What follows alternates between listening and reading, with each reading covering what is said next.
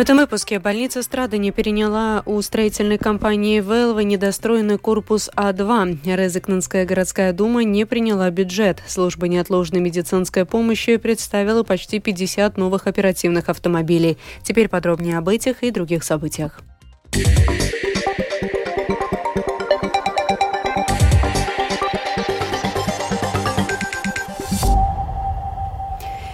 Сегодня после переговоров, продолжавшихся несколько часов и привлечения полиции, больница Страдания приняла у компании «Велвы» строительную площадку незавершенного нового корпуса. Больница в одностороннем порядке расторгла договор с «Велвы», так как строитель не соблюдал сроки, на объекте были констатированы существенные дефекты, а также происходило несогласованное привлечение субподрядчиков и другие нарушения.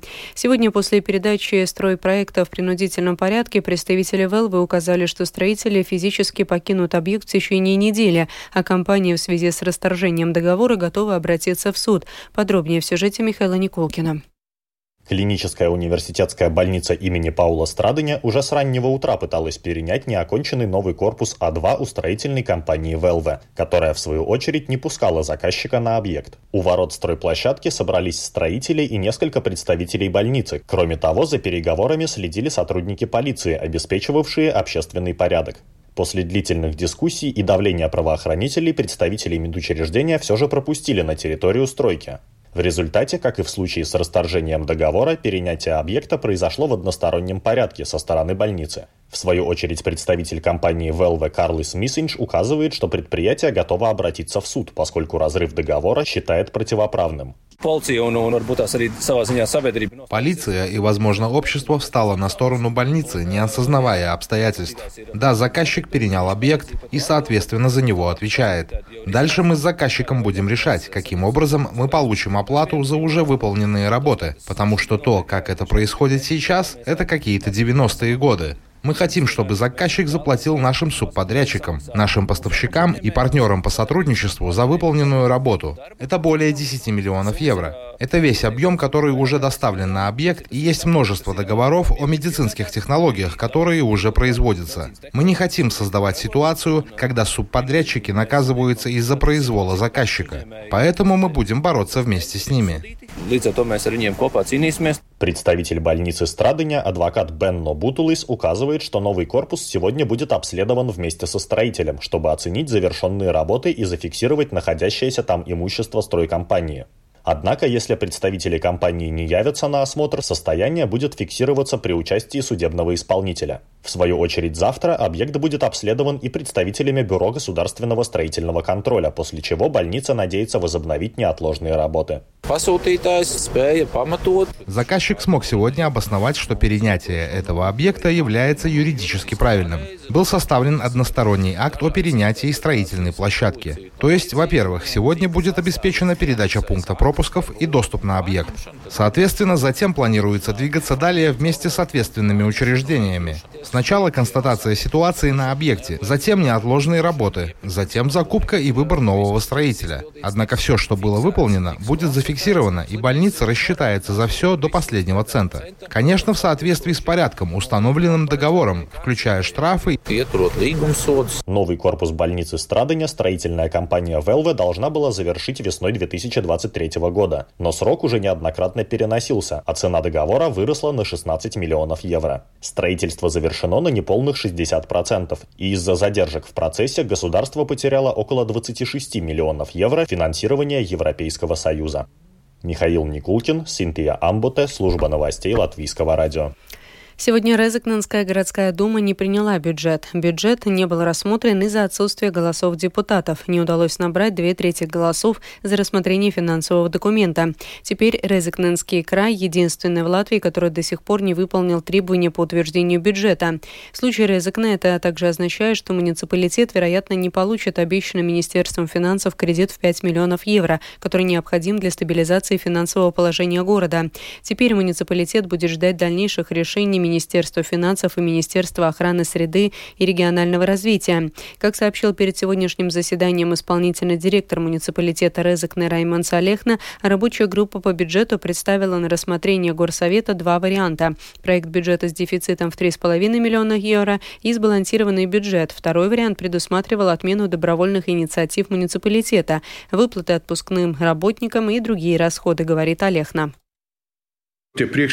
Эти предложения были подготовлены еще в январе, и 19 января было первое заседание Совета, когда они были отклонены. И 19 февраля на втором заседании Совета они также были отклонены. Но они все равно были подготовлены. И, как подчеркнул на заседании 19 февраля депутат господин Корсак, на данный момент это может быть единственный поддерживаемый вариант. Если у депутатов, которые не поддерживают эти предложения, есть другие решения, как можно сбалансировать бюджет, тогда это уже работа и ответственность финансового комитета. Я имею в виду, что со стороны рабочей группы и со стороны администрации вся необходимая работа была сделана.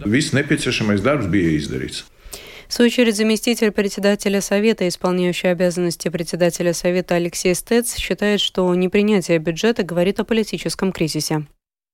Депутаты Депутаты высказали свое мнение. Да, мы будем работать без бюджета, это точно. Да, мы будем единственным муниципалитетом, это тоже ясно. Но такая у нас позиция. Мне кажется, это решение было принято еще в понедельник, когда на рассмотрение был предложен план оптимизации и который был отклонен. Если решения исполнительного аппарата не поддерживаются политической властью, это в некотором смысле политический кризис. Мы считаем, что в этом случае должно быть более активное участие государства.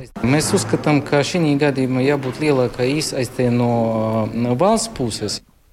Рижская дума сегодня на внеочередном заседании не голосовала по вопросу возобновления прав собственности на 22 земельных участках вблизи аэропорта, которые ранее были проданы с аукциона.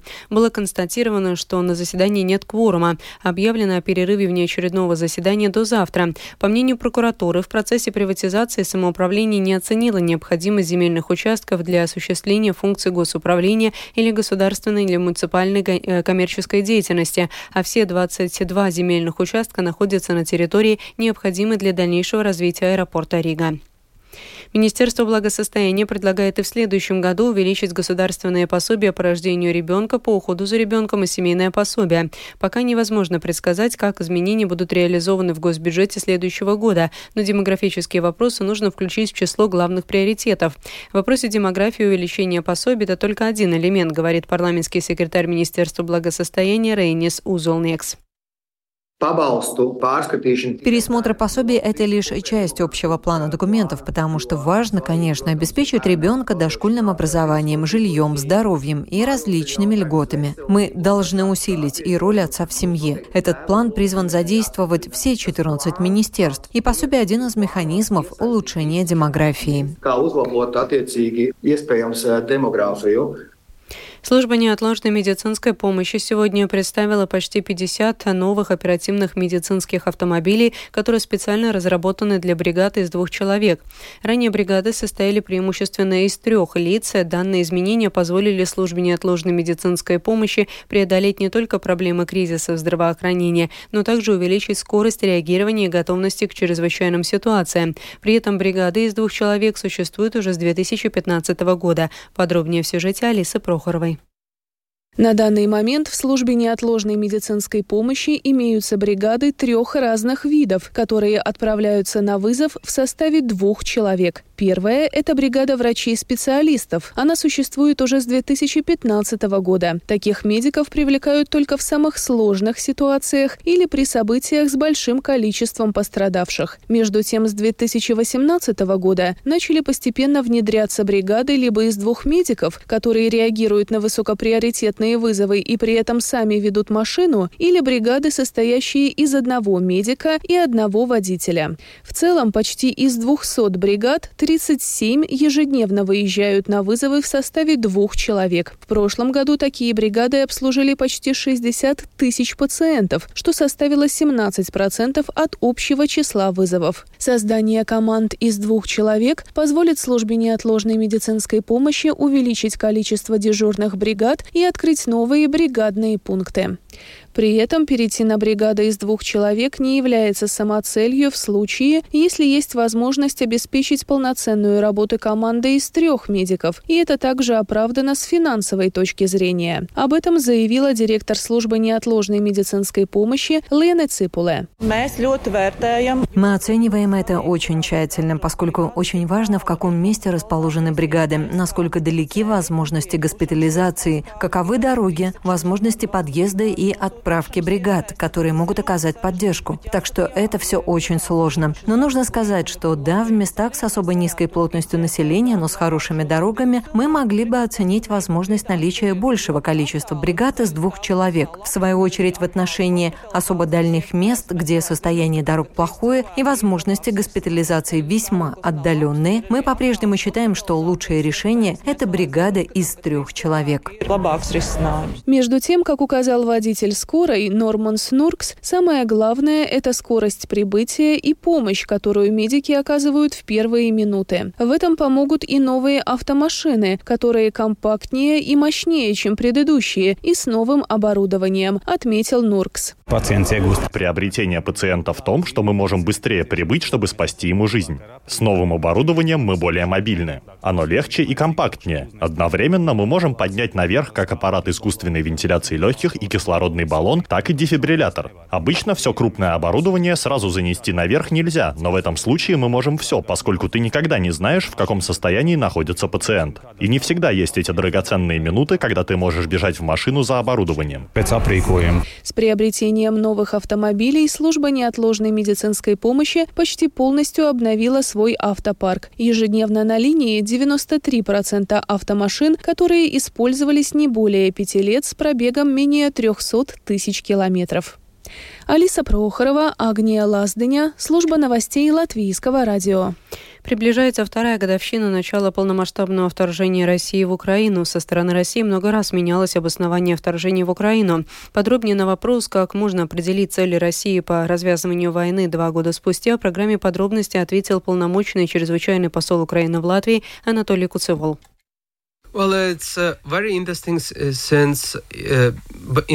Это очень интересно. В 2014 году многие в Украине э, начали цитировать э, высказывания uh, э, лидеров. Многие говорили о том, каковы мотивы, например, чтобы забрать Крым, какое, какая защита им нужна, ну, так называемым русскоязычным жителям Израиля. И основная проблема заключается в том, что э, россияне живут в ложной реальности, создают себе ложную историю, что они главная нация, которая существовала еще до формирования любых других э, наций. Я согласен, имперское мышление.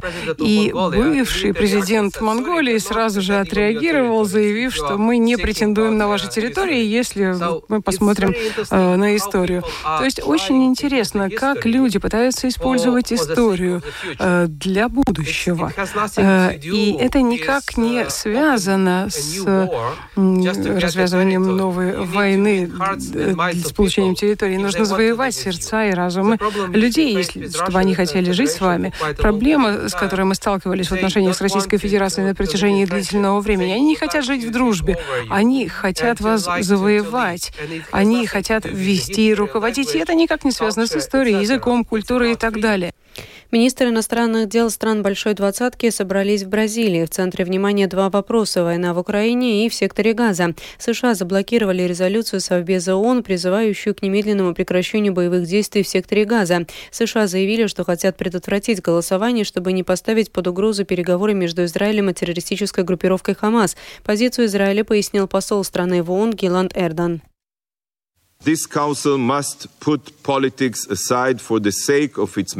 Этот совет должен отложить политику в сторону из-за своего мандата. Перемирие, которое позволяет Хамас оставаться у власти, означает смерть и разрушение, а сосредоточение внимания только на секторе Газа и отвлечение внимания от террористической агрессии по всему региону приведет к будущему, к которому никто из нас не стремится. Совет Безопасности должен выполнить свой мандат. Он должен встать на сторону Израиля против сил зла и взглянуть в лицо реальности.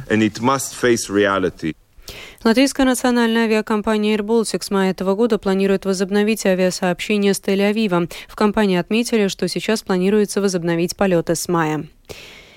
К латвийским новостям вернемся. Как сообщают очевидцы, из-за ДТП на Островном мосту в Риге в сторону улицы Лачплыша ограничено движение, поэтому водителям стоит считаться с транспортным затором на путепроводе. Yeah. И о погоде в завершении. Этой ночью по Латвии будет пасмурно, повсеместно дождь, на востоке снег и мокрый снег, в отдельных районах туман, ветер южный, юго-восточный до 7 метров в секунду. Ночью по Латвии будет от минус 1 до плюс 3 градусов, и днем по Латвии будет облачно, местами небольшой дождь и мокрый снег, в отдельных районах сохранится туман. Ветер южный, юго-восточный 3-7 метров в секунду, температура воздуха по стране днем составит от плюс 2 до плюс 7 градусов. В Риге будет пасмурно, ночью временами дождь, днем без существенных осадков. Ветер южный, юго-восточный до 7 метров в секунду. Ночью в столице будет плюс 1, плюс 2 градуса, днем плюс 4, плюс 5. Медицинский тип погоды второй благоприятный. Это была программа сегодня в 19-21 февраля. Продюсер выпуска Елена Самойлова провела Екатерина Борзая.